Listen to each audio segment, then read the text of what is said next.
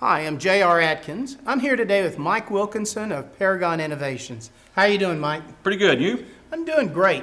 We were just talking about something that may interest our viewers. The idea that devices are getting smaller, they're getting faster, they last longer, uh, the prices are coming down. But one question we probably all have is, uh, why is this happening?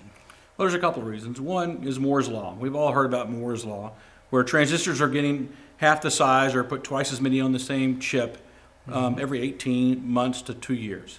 And um, that's one reason. Number two is battery chemistry.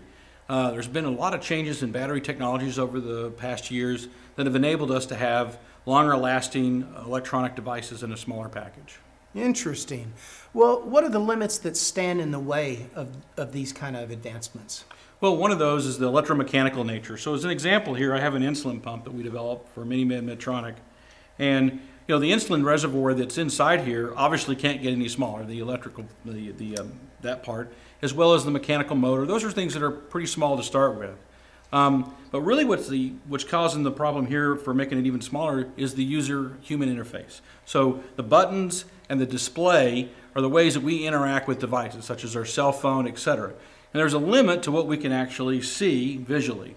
What we're seeing though in the future, and more and more, is things that we interacted with remotely, either by an RF kind of device like this, uh, to we're still buttons, but it's it's not the same, or by voice, like in Siri on the iPhone, mm-hmm. or even some newer technologies involve eye movement, where it looks to see your eye movement and makes determinations as to human in, in, uh, input, if you will, to the device. So as these other ways of communicating with the device come up, then it can actually end up being smaller because we don't need fat buttons for fat thumbs. Exactly.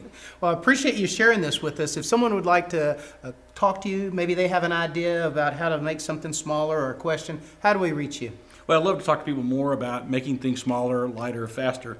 And they can do that by reaching out to me at mike.w at paragoninnovations.com or call me at 972 680 2900 or lastly on our website www.paragoninnovations.com on our Contact Us page.